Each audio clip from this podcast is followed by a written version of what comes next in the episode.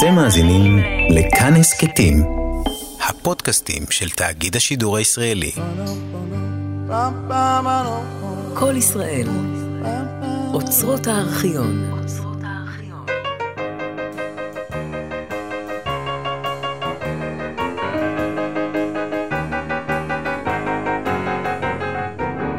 מילים שמנסות לגעת, בית עם נשמה של אומן, שיחה עם הסופרת והמתרגמת רינה ליטבין על ספרה "הייתי כאן", קטעי קריאה רויטל עמית, מראיינת ועורכת רותי קרן.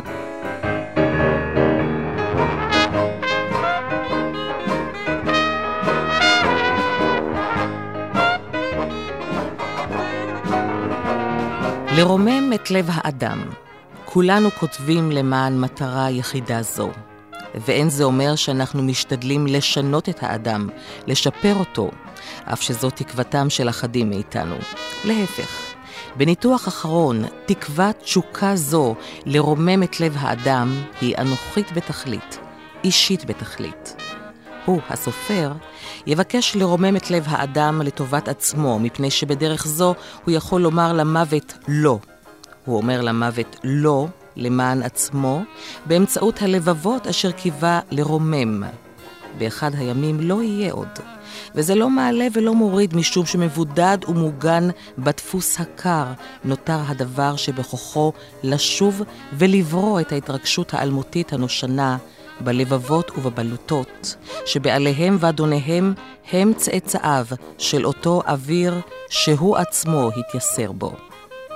אם זה עלה בידו פעם, הוא יודע שזה יעלה בידו שוב, עוד זמן רב, לאחר שכל שייוותר ממנו הוא שם מת ההולך ונמחק.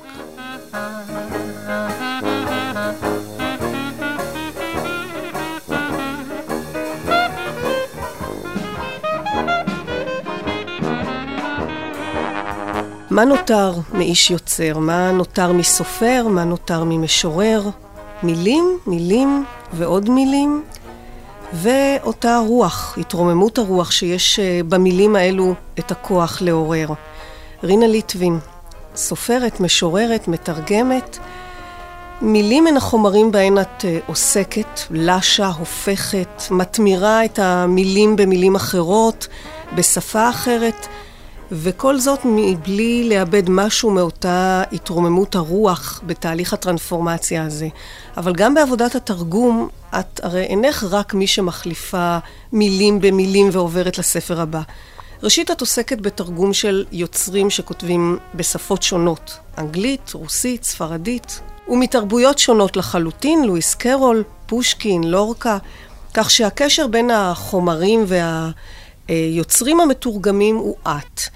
ואת, שוב, לאו דווקא כמתרגמת, אלא כמי שנקשרת ומעורבת ומתאהבת בסופרים האלו וביצירות שלהם הרבה מעבר ליצירה עצמה.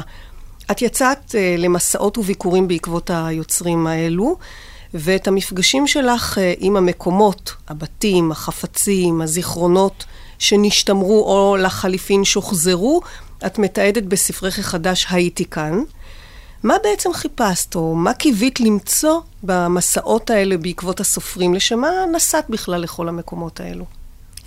Uh, האמת היא שנסעתי מתוך דחף לא לגמרי ברור, שהוא דומה אולי למה שקורה לסופרים מסוימים, כמו למשל לפוקנר, שכשהם יוצרים עולם, הם מתחילים להאמין שהגיבורים שלהם באמת חיים.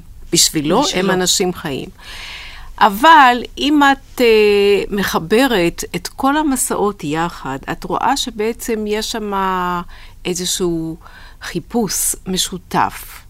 אני חושבת שהשאלה שהעסיקה אותי תמיד הייתה המשמעות, הייעוד והכוח שיש לאומנות בחיינו. ולכן לא מעט מופיעים במסעות האלה ילדים. כי ילדים זה הדור של מחר. ואני מסיימת לא מסע אחת בילדים. איך הם קולטים את הדמות הזאת של היוצר, שהם לא יודעים עליו כלום. Uh, כי זה, uh, זה באמת מה יישאר ממנו לדורות הבאים. מעבר לזה, רציתי להרחיב את הידע שלי ואת ההיכרות שלי עם הריאליה שהצמיחה את היצירות. Uh, במקרים מסוימים היו הרבה דברים קונקרטיים שהתבררו לי. אם אנחנו למשל מדברים על לורקה, אז uh, יש לו מחזור שלם של שירים שנקרא מחזור הזמר העמוק, שמבוסס על תהלוכות דת. מי שלא צפה בתהלוכות האלה לא מבין לא את המטאפוריקה, לא את השמות, לא את הרמיזות, לא מבין על מה מדובר. אז זה קודם כל מסע בעצם לימודי כדי לעזור להבין את הטקסט. אה, מעבר לזה, יש הרבה מאוד סקרנות בלהבין את התרבות שמצמיחה את האנשים האלה. זו לפעמים שאלה גם של uh, היכרות עם, uh, עם שיח, עם נוף, עם אביזרים, עם כל מיני גורמים סביבתיים שמצטרפים יחד לעולם שהוא תרבות. שום יצירה איננה תלושה מתרבות. אפילו יצירה שהיא לכאורה לגמרי פנטסטית, כמו אליס בארץ הפלאות, היא תוצר מובהק של תרבות. קשה להעלות על הדעת משהו יותר מובהק מבחינה תרבותית. אז מהי התרבות שמצמיחה את זה? זו אוקספורד, זה אנגליה הוויקטוריאנית, זה כל אותה הסביבה שאני נסעתי להכיר אותה וללמוד אותה. והרבה מאוד דברים התבררו לי בטקסטים עצמם. ואני חושבת שהמסע המסכמת, שהיא המסע של הולוב, אה, אולי מסכמת את זה בדימוי מאוד טיפוסי, ואני חושבת שהדימוי כאן אומר הרבה, זה הדימוי של הדינוזאור. דינוזאור, אנחנו למדנו פעם שזה גזע שנכחד, שאין לו עתיד. היום השאלה הזאת נשאלת יותר בחומרה, מכיוון שהתרבות עברה טרנספורמציה עצומה. זו כבר איננה תרבות כתב, זו תרבות ויזואלית מאוד. הקצב השתנה, אה, המושגים השתנו, השימוש בשפה השתנה, וזה עוד יותר מחדד את השאלה, אז מה נשאר? ואז אני חוזרת לעניין הזה של הדינוזאור, חיות שכאילו נכחדו, אבל למעשה, אה, כשהתחלתי לחקור את הבעיה, התברר שלא רק שלא נכחדו, הם השרדנים שבשרדנים. הם שרדו יותר זמן מכל יצור אחר עלי אדמות. רק הם עברו טרנספורמציה. עברו מוטציות, עברו כל מיני שינויים אה, בגלל השפעות אטמוספריות ואחרות. והנה, אחד, ה... אחד הצאצאים שלהם, מסתבר, זה העופות, הציפורים, שזה מאז ומתמיד היה הסמל לשירה. בכל אופן, בעבודת התרגום את באה במגע עם היצירה, עם הטקסט, ועם אותה הרוח שבתוכו, אה, כפי שאומר פוקנר, אבל אה, גם יוצר מותיר אחריו לא רק את יצירתו, ולא רק בה נמצאת רוחו כאומן, והספר שלך, דיברת על הדינוזאורים שאנחנו מכירים אותם אה, מן המוזיאונים כמאובנים, הספר שלך מפגיש את הקורא באופן מאוד מוחשי עם הבית. עם הבית, עם המקום שבו כל אחד מששת היוצרים שעליהם את מספרת, יצר. את מתארת בפרוטרוט את הבתים הללו, את פנים הבית, את החפצים, את החצר, את הסביבה, וגם את האנשים. בפרק על פושקין אה, את אפילו מביאה שיר שהוא כתב לרוח הבית. כן. אה, ואני באמת רוצה לשאול אותך אם המגע הישיר עם הממשות, עם הקירות, עם החפצים, עם הדומם הקיים, מקרב, משפיע, מאפשר לגעת, או אולי נותן אשליה של לגעת גם בהשראה. כלומר, דרך הקונקרטי לנסות לגעת באותו דבר שאי אפשר בעצם לתפוס אותו. אין אה. ספק, אם זה מדובר במקרה של פושקין, אז זה הנופים למשל, הנופים שבהם נכתבו הרבה מאוד שירים. הקרבה אליהם היא משהו אה, שהוא רב השראה כשלעצמו, אלה נופים מאוד מיוחדים. או במקרה שוב של לורקה.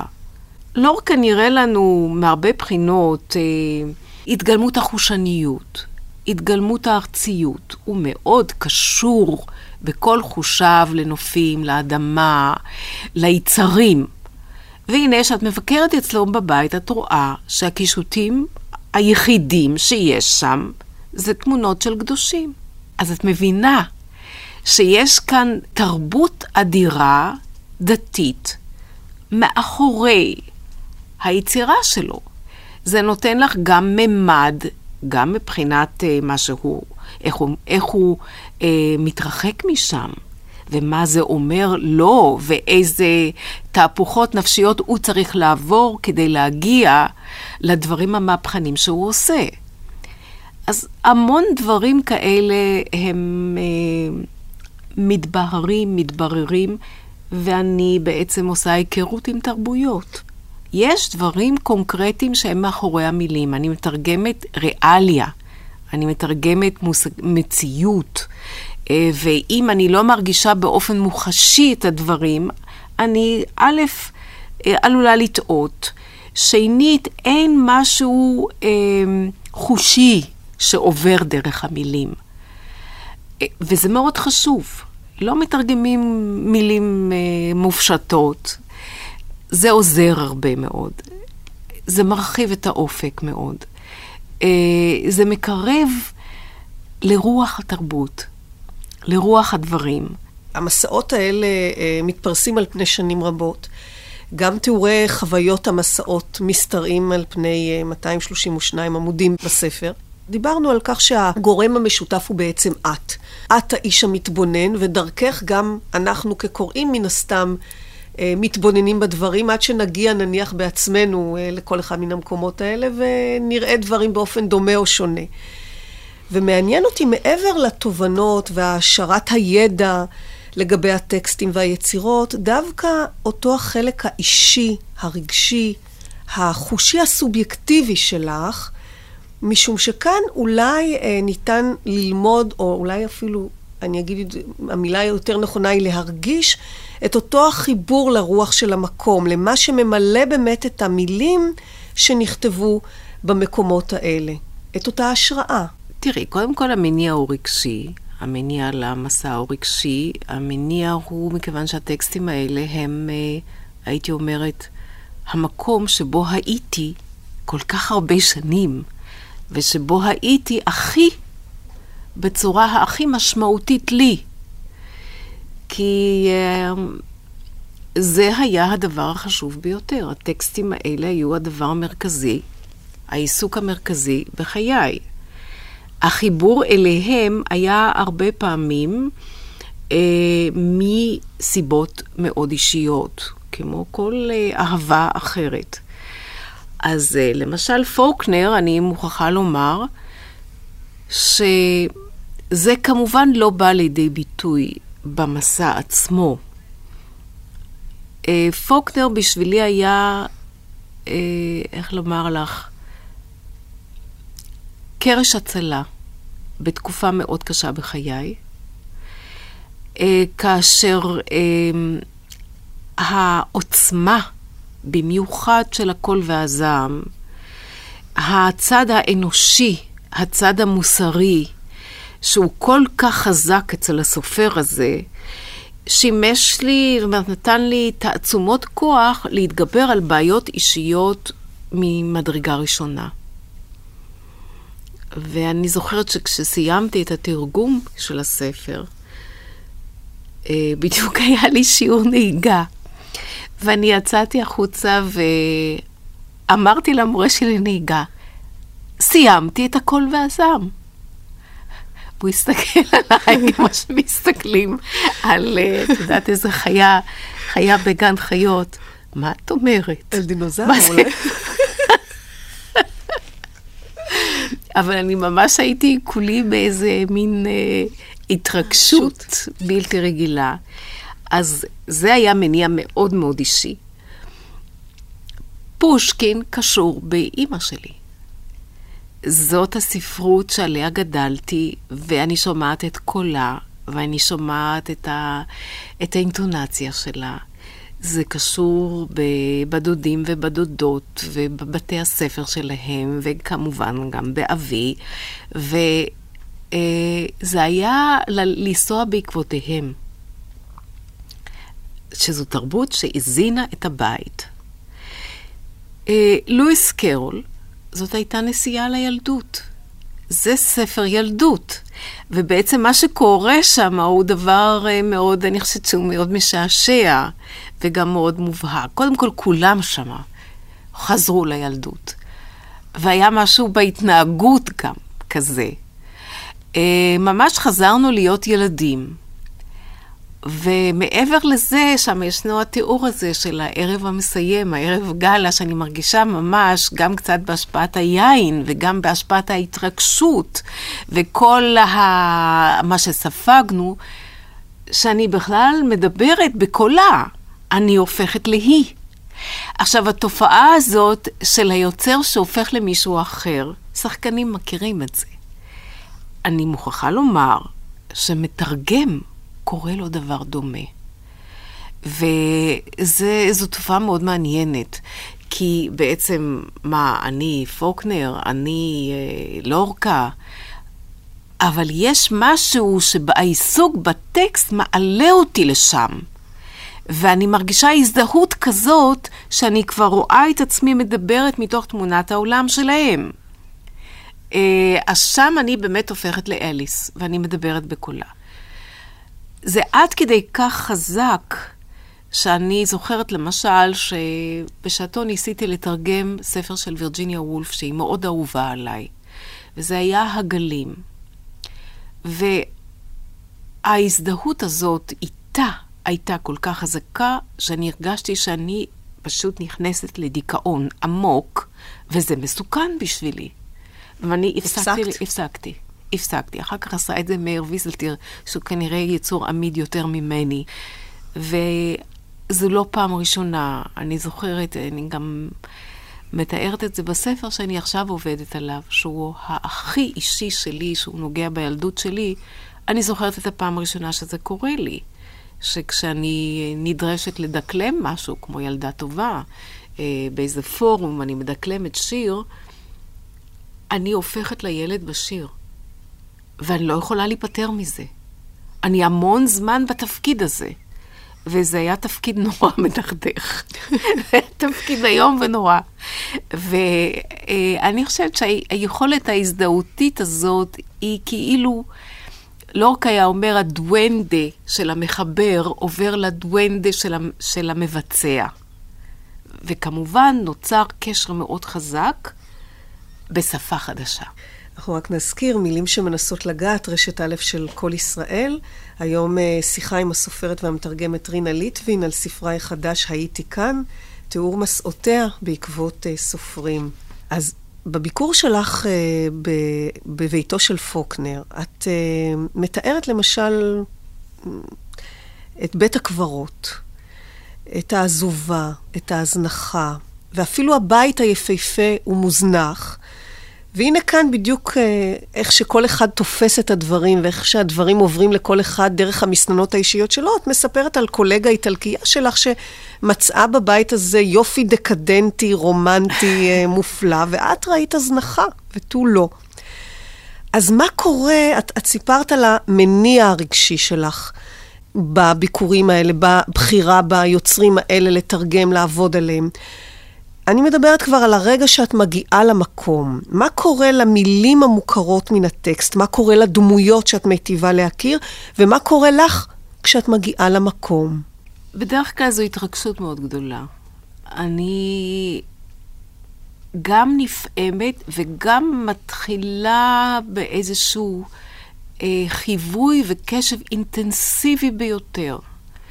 אה, זה לא קורה לי בבית, ביום-יום. זה לא קורה לי בסביבה הטבעית שלי. כשאני יוצאת משם, אז אני כאילו, כל החושים שלי מתחדדים. אני ממש, יש לי אלף עיניים ואלף אוזניים, והאמת היא שאני הרי לא מצלמת כלום. אנשים יוצאים למקומות ומצלמים וחוזרים עם תמונות. אני לא מצלמת, אני לא יודעת לצלם. מה שנשאר, נשאר. אז למשל, כשהגעת אל הבית של פוקנר, שאת מספרת שהייתה לו משמעות מאוד חזקה אה, בשבילך מבחינה אישית, את זוכרת אה, את התחושה שלך מול הבית? אני זוכרת שהייתה תחושה של אה, כזה מסכנות, משהו שכזה באמת אה, מוזנח, עזוב. בסופו של דבר, כמובן, ההרגשה היא שהאיש התעלה כל כך מעל הריאליה שלו, שהיא הייתה מאוד מסכנה, מדכדכת, מוגבלת מאוד. לעומת זאת, את מתארת בביקור אצל טולסטוי הוויה אחרת לגמרי. כן. כאן זה בית ממש. את מתארת בפרוטרוט את הבית, את החפצים הרבים שנותרו, את חדרי הילדים שמתו עם סוס העץ, והציורים, כן. והפסנתר, ושמלתה של בעלת הבית. כן. והכל נראה, את כותבת כאילו עוד רגע הם ייכנסו, כן. כן. בעלי הבית, ויצטרפו אלייך לשעת התה. והשיא כמובן הוא אותו קוריוז. שסיבתו אמנם מטעמים של שמירת המקום, שמירת uh, רצפת הפרקט uh, בבית, uh, אבל העובדה שהמבקרים מתבקשים לנעול נעלי בית שנותנים להם, וכך יוצא שאת uh, מתהלכת, או יותר נכון לומר, מדשדשת בנעלי בית ענקיות בביתו של טולסטוי. כן, כמובן שנעלי בית זה גם, הייתי אומרת, זה דרך להגיד שאני שם בעצם הולכת לא כל כך בנוח. גם משום הגדולה של האיש, גם משום שהוא לא נושא מושא המחקר שלי. הוא אהבה גדולה שלי, אבל אותו לא תרגמתי. כן. ודווקא הפרספקטיבה הזאת נתנה לי איזשהו מרחק, איזשהו חי... חיוך גם לגבי הביקור במקום. ולגבי, ה, הייתי אומרת, החסידות השוטה של, ה, של המדריכה במוזיאון. התמימות שלה, וזה היה בזה היבט קומי. מצד שני, אני מוכרחה להגיד שזה אחד המוזיאונים היפים שהייתי בהם מבחינת הקונספציה. יש ממש הרגשה שזה בית. אז מה מלמד בית באמת על אדם? מה הוא מלמד על סופר? איך, איך באמת הדומם יכול להעביר את הרוח, את הנשמה החיה?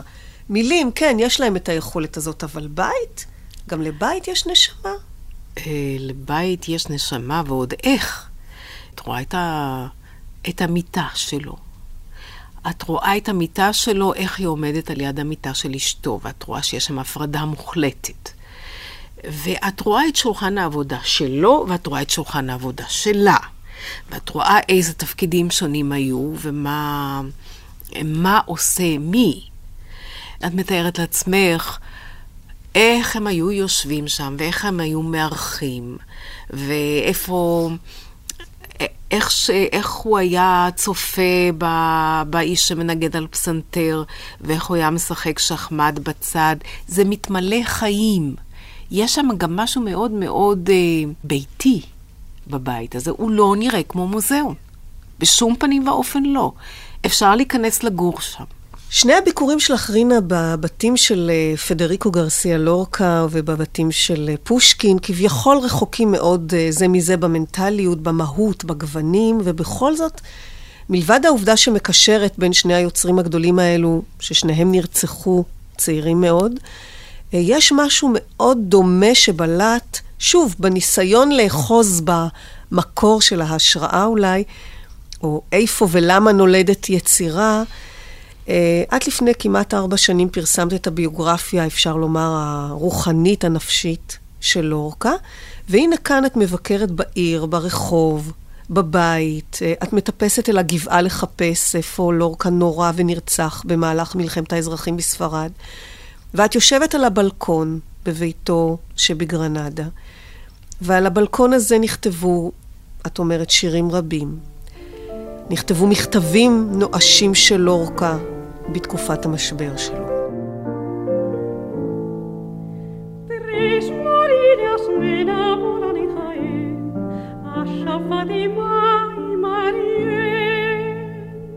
Tres molinas tan garridas iban a coger olivas y Shafatimah גרנדה, סוף אוגוסט או ראשית ספטמבר 1928. חורכה היקר, קיבלתי את מכתבך. חשבתי שאתה כועס. אני שמח בכל ליבי המסכן, אותו ילד ביש מזל שלי, לגלות אותך כמו קודם, כמו בפעם הראשונה. אתה סובל, אבל אסור לך. שרטט לך תוכנית כלבבך, וחיה בתוכה. ותמיד בתוך נורמה של יופי. זה מה שאני עושה, ידיד יקר. וכמה זה קשה לי. לאחרונה, בכוח הרצון בלבד, התגברתי על אחת התקופות הכואבות ביותר שחוויתי בחיי. אינך יכול לתאר לעצמך מה זה לבלות לילות שלמים על הבלקון, כשאתה מתבונן בגרנדה הלילית שהיא ריקה בשבילך, בלי למצוא שמץ של נחמה בכלום. ועוד להתאמץ כל אותה תקופה להקפיד שמצבך הנפשי לא יסתנן אל תוך שירתך, מפני שהיא עלולה לחשוף את הטהור ביותר שבך לעיניהם של אלה שאסור להם לראות את זה לעולם. אדיוס, כבר שעממתי אותך מספיק. חיבוק חם מאוד מפדריקו. כתוב לי. במקרה של הבלקון של לורקה, יש תחושה חזקה מאוד של, אה, של יופי. המקום הוא מקסים. כל הבית הקיץ הזה מוקף נרקיסים. אפשר לקבל באמת כאבי ראש לירים. אפשר לקבל כותב. כאבי ראש לירים. זה גם מאוד יפה מתוחזק. וזה מאוד מרגש. אה, זה נותן לך, באמת זה. מסביר לך אה, למה הוא כותב שזה אחד המקומות היפים באירופה. זה מקסים, זה מקום מקסים. אה, שוב פעם, יש משהו שמעורר מאוד התרגשות כשאת באה בעקבות דמות מאוד אהובה.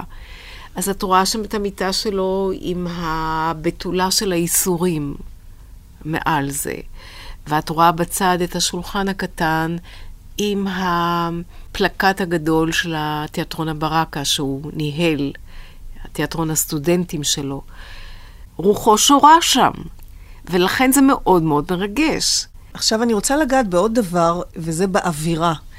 בריח, בצבעים, בצלילים, אולי באנשים, ועל הכל, אה, מה שלי עבר, אה, נסוך איזה משהו פטאלי, משהו mm. מיסטי, מעביר צמרמורת כמעט. יש שם משהו מאוד טרגי, גם בתרבות הזאת.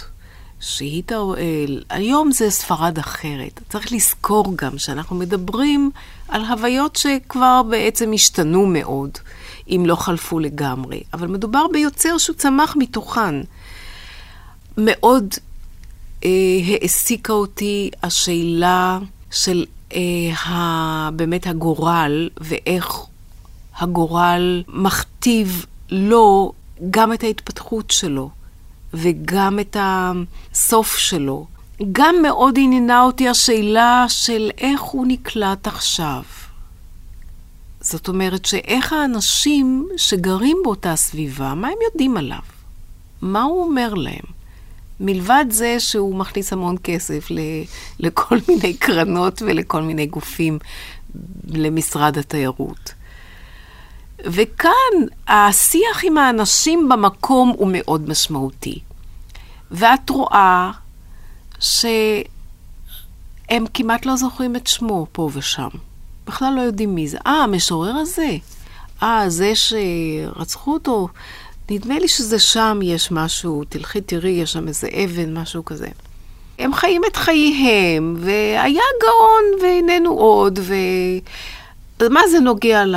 ליום-יום שלהם? בסופו של דבר זה נוגע לאנשים שהשירה נוגעת להם. ואי אפשר להימלט מזה, זה לא, זה לא המון גדול. זה לא הרבה אנשים. אבל אנחנו לא יודעים גם איך ההשראה עוברת. כי אולורקה זה כבר מזמן לא רק השירים, זה כמובן גם זמר, וזה גם פולקלור, וזה גם סיפור מותו, וזה גם סיפור של משטר, וזה סיפור של דת.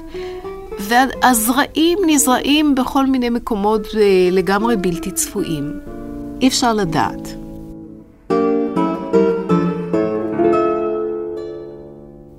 אם אמות, השאירו את הבלקון פתוח. הילד אוכל תפוזים שם, כאן מן הבלקון אראהו. כל הקוצר בחיטה מגיע, כאן מן הבלקון אקשיב לו. אם אמות, השאירו את הבלקון פתוח.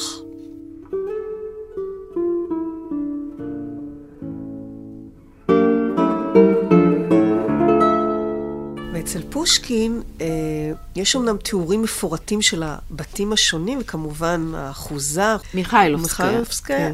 אה, על חפציה שמתוארת אה, בדיוק מוחלט אה, ביצירה שלו נייגין, אנחנו מדברות, אנחנו מדברות על, על הבתים, על מקום, על חפצים, אבל, אבל במסע שלך בעקבות פושקין, בעיקר, אבל גם אצל לורקה וגם בצורה חזקה מאוד בביקור שלך uh, באנגליה בעקבות לואיס קרול. הנה, את, את מזכירה את האנשים, ההוויה החיה, לא רק הדוממת. נכון. את אומרת ספרד היא כבר אחרת, אבל אצל פושקין את מתארת תחושה שמה שמסופר ביצירות קם לתחייה כן. מול עינייך. טוב, זה, זה מאוד מעניין, כי פה יש משהו מרתק. כשאת לא, כשמדובר ביוצר שצמח מתוך הוויה, יושב בתוך עמו, הוא הרי לא יצא מעולם מחוץ לגבולות רוסיה, ומכיר את המנטליות של העם לפני ולפנים. אז יש דבר שכנראה הוא כל כך שורשי בעם מסוים ובתרבות, שהוא חוזר על עצמו.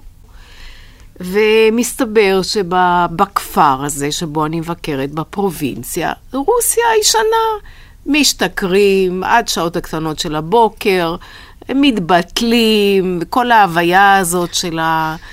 אה, שהוא מתאר את זה יפה מאוד בכפר גוריוכינו, שהוא כותב עליו בפרוזה שלו. הוא מכיר את המנטליות, הוא מטפל בארכיטיפים. אבל את מתארת שם איזה סיפור שנשמע אה, אבסורדי לחלוטין, שזה מגיע עד כדי כך שבית מנהל התחנה, שזה סיפור אה, שהוא בדה. כן, זה אה, מעניין מאוד. קיים במציאות, מוצג כן. למבקרים כבית שהראו בו דברים אמיתיים שעליהם בעצם הוא כתב. כלומר, הם לגמרי הופכים את המציאות. בדיוק. אז זה הדבר מאוד מעניין, ואולי זו גם התשובה בעצם המוחצת לשאלה מה יש לחפש בריאליה שמאחורי הספר. הריאליה מאחורי הספר הופכת לחלק ממנו.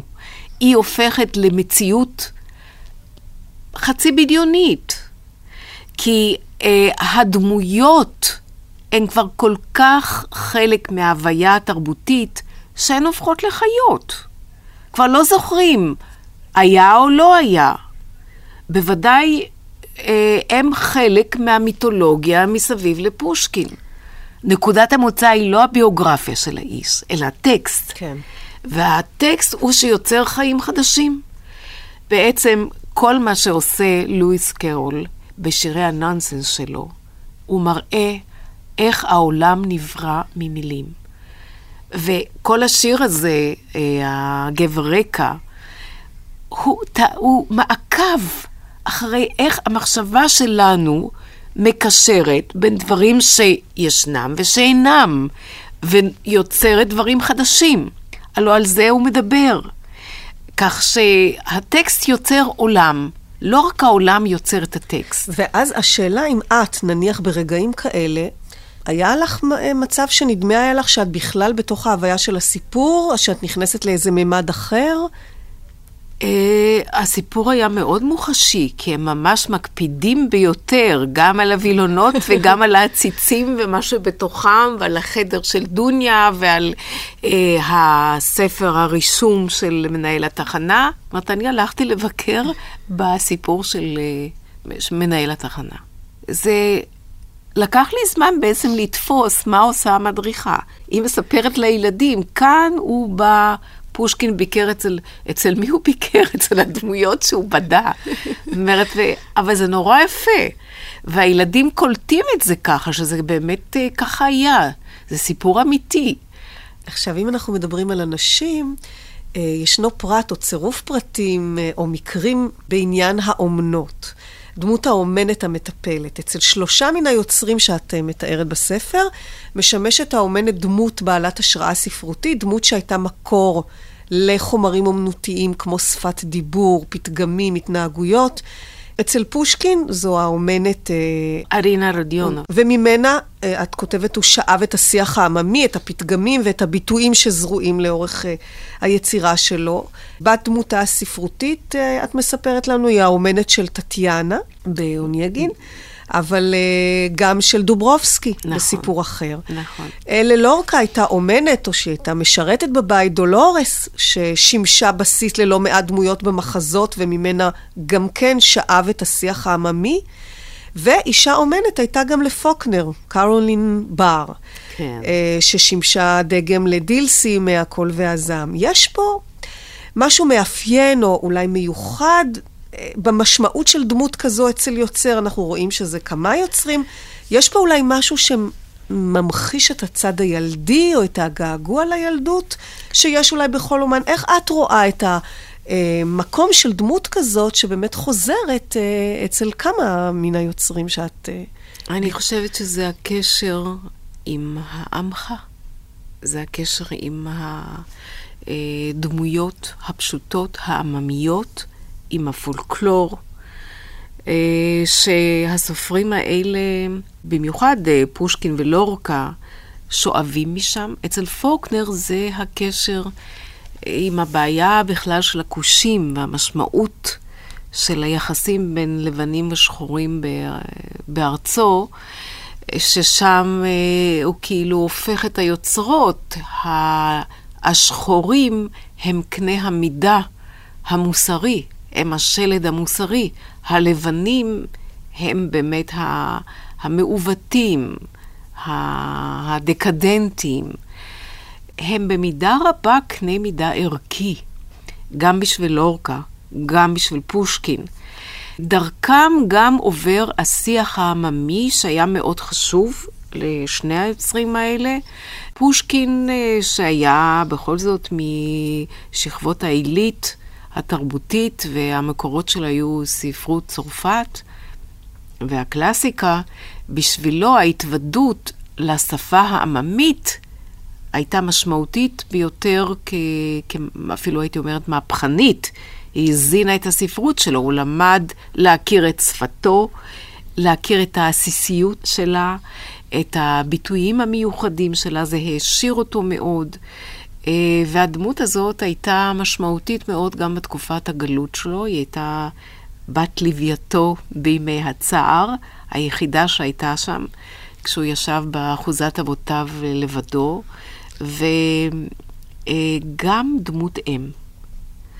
הזקנה הזאת, עם החום שלה ועם יכולת הסיפור, שהייתה מאוד חשובה לפושקין, הדמיון העממי הזה הייתה בשבילו דמות אם ממדרגה ראשונה.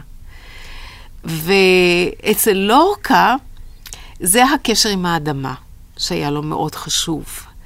אה, זה קשר עם הילדות, אה, זה גם קשר עם הפולקלור, עם השיח עממי, עם הזמר שהוא כל כך אהב. הן היו גם בתפקיד המניקות, גם במובן הקונקרטי, גם במובן המטאפורי. Uh, המניקות היו גם הנשים השחורות בדרום, בלי שום ספק. שם בכלל האימהות היו ליידיס uh, uh, מאוד uh, ענינות, שכל הצד הארצי של גידול הילדים לא היה מסור בידיהן. רינה ליטבין על ספרה הייתי כאן, במילים שמנסות לגעת, רשת א' של כל ישראל. אז התחושה הזאת של מצד אחד לגעת ולהתקרב אל האדם דרך אמצעים מוחשים, מצד שני לחוש עדיין כלפיו איזה מין אה, יראה, איזה מין אה, אה, היקסמות. תחושת הביניים הזאת מתחברת אולי גם לאותה נדנדה שבין תחושת המציאות לדמיון. אה, וזה כמובן בא לביטוי בעוצמה מאוד חזקה ואפילו מתבקשת בסיפור, אה, בסיפור המסע שלך בעקבות אה, לואיס קרול. רפיון מוזר יורד עליי. מן הספסל שבשולי הדרך מגיחה לקראתי אישה בשביס. ספק קפצנית, ספק יקרה בבגדי עבודה, או שמא חולת רוח. מאין את? היא פונה אליי במבטא זר, ובישירות שמעוררת בי חרדה. מישראל, אני עונה, ומיד מתחרטת. ארץ יפה מאוד, היא אומרת, גם שם יש סרפדים? יש, אני עונה. כאן יש המון. אפשר להכין מהם תה, אבל הגבעולים האלה מלאים זבובים. היא מצביעה על שורת גבעולים שדופים ושחורים, ואני רואה שהיא מחזיקה בימינה זוג מספריים. זה בשביל לגזום אותם, כדי שיהיה לה סרפדים אוורור. והיא התכופפה ונעלמה בתוך העשבים. היכן אני? הגבולות החלו להיטשטש. מה זה משנה איפה הגוף שלי נמצא במקרה? שמעתי את המילים. ככל שהראש שלי הפוך יותר, כך אני ממציא יותר דברים חדשים.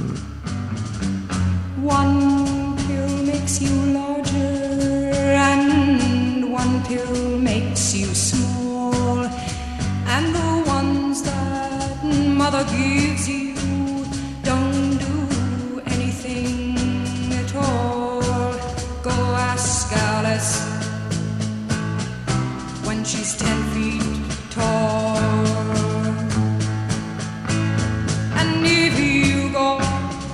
chasing rabbits and you know you're going to fall, tell them a hookah, smoking caterpillar has given you.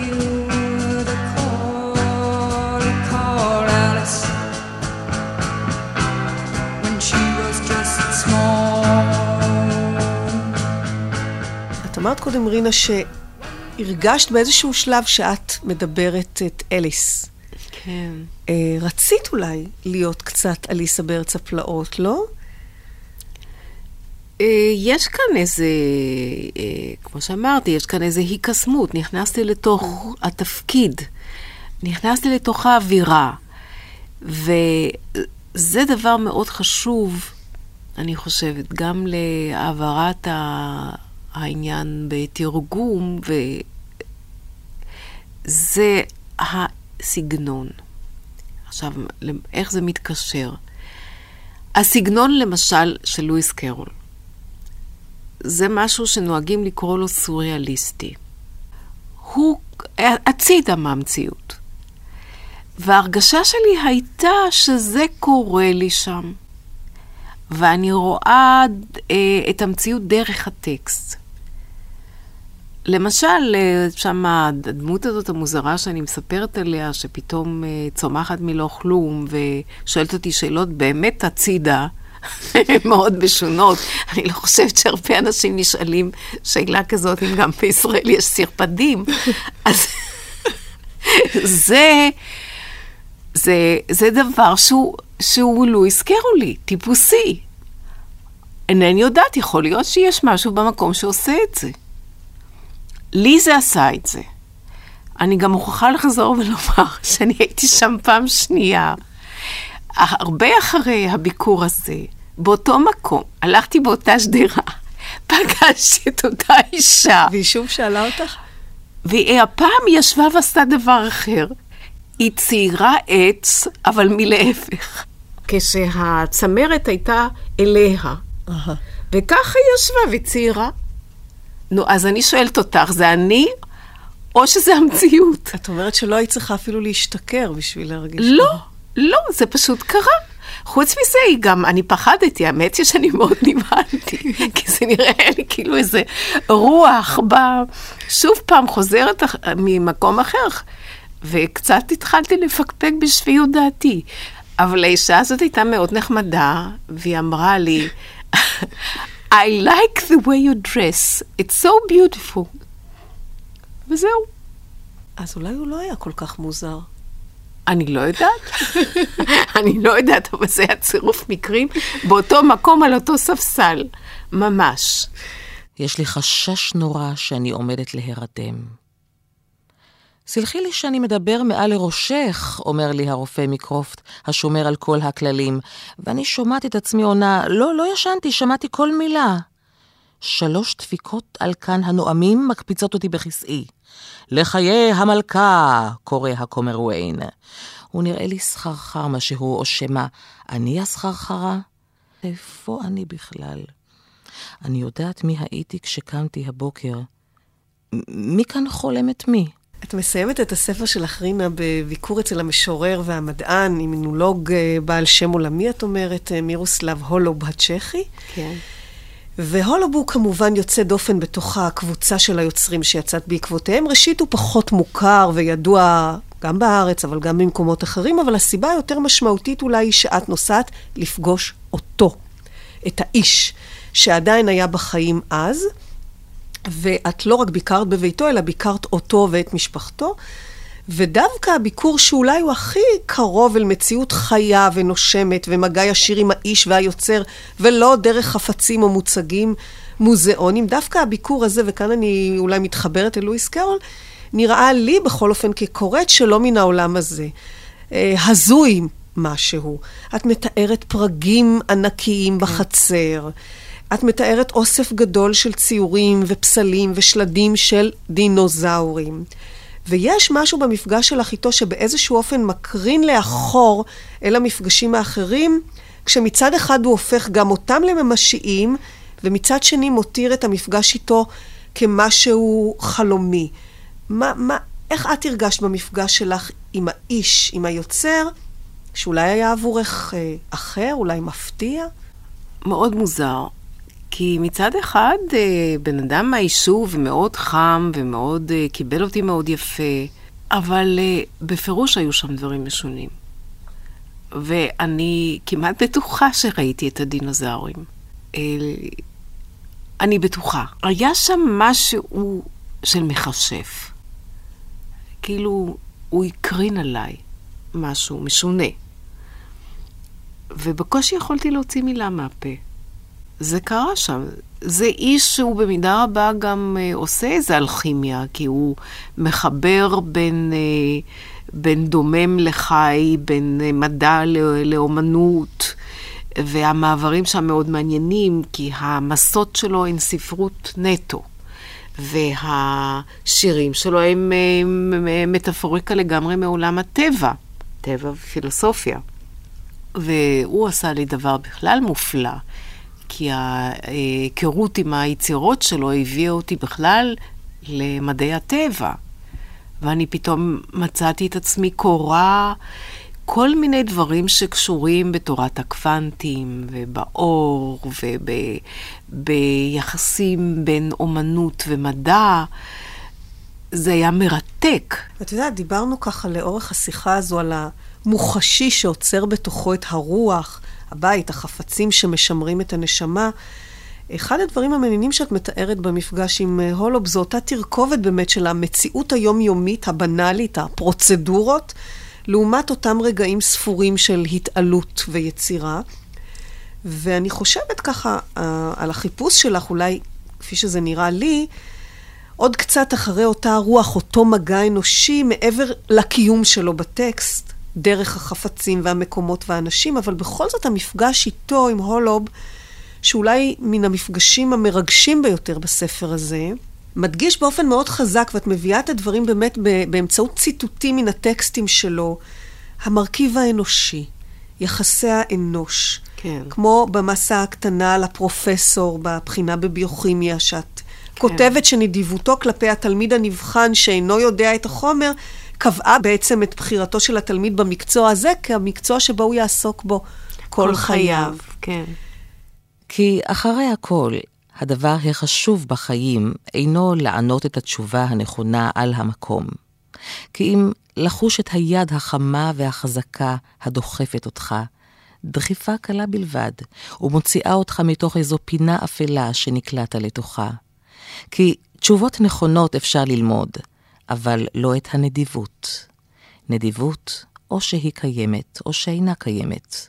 ומקורה אולי באיזה יתרון גדול, או בסבל גדול, או באיזו כוונת מכוון, ורק בזכות הנדיבות ייזכרו לתמיד הבחינות בביוכימיה, וכמוהן החיים עצמם. אני רוצה לשאול אותך לסיום, רינה, אם כשנשענת לקירות הבתים שביקרת בהם, כשאיבדת מן הבלקון, כששטת בנהר, אפילו כשנעלת את נעלי הבית. אגב, בביתו של טולסטוי הסתובבת בנעלי בית, איפה מכל הבתים האלה הרגשת הכי בבית? שאלה טובה. אני הרגשתי בבית בכל מקום, האמת. במובן זה שהכל היה מוכר לי מהטקסטים, ורק uh, העצמה והרחבה ו... אמ, ולימוד. אני הרגשתי מאוד בבית ברוסיה, כי אני חושבת שזו תרבות הבית. היה לי חם. היה לי חם עם האנשים. אולי באמת השפה, כיוון שהיא כל כך אה, מילדות רחוקה, היא זו שעשתה את זה. אני חיה דרך השפה, אבל מעבר לזה גם יש משהו במנטליות, במנטליות שהיא מנטליות של הבית. כל מיני ביטויים שלא שמעתי אותם מאז הילדות, שפתאום עשו לי משהו כל כך מרגש עד, עד לדמעות. הזכיר לי את כל הדמויות שסבבו אותי בילדותי. מה נותר איפה מן הסופר, מן המשורר? מילים, כן? אמרנו בית, אמרנו חפצים, אבל uh, בדומם, בקיר, בחלון, בשולחן, בדלת, אין כנראה רוח או אין נשמה עד שמישהו, אדם, יסגור את החלון, ידליק אור במנורה, יאסוף מילים למילים ויכתוב שיר, או יפתח דלת. לך פתח את הדלת, אפילו אם שם רק חשיכה מתקתקת. אפילו אם שם רק הרוח החלולה, אפילו אם לא כלום שם. לך, פתח את הדלת, לפחות יהיה משב.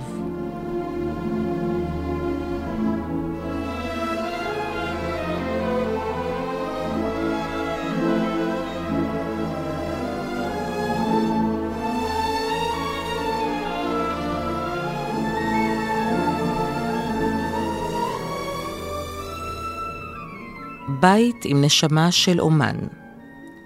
בתוכנית מילים שמנסות לגעת, שמענו שיחה עם הסופרת והמתרגמת רינה ליטבין, עם צאת ספרה "הייתי כאן" בהוצאת הספרייה החדשה. קטעי קריאה רויטל עמית. רינה וערכה רותי קרן.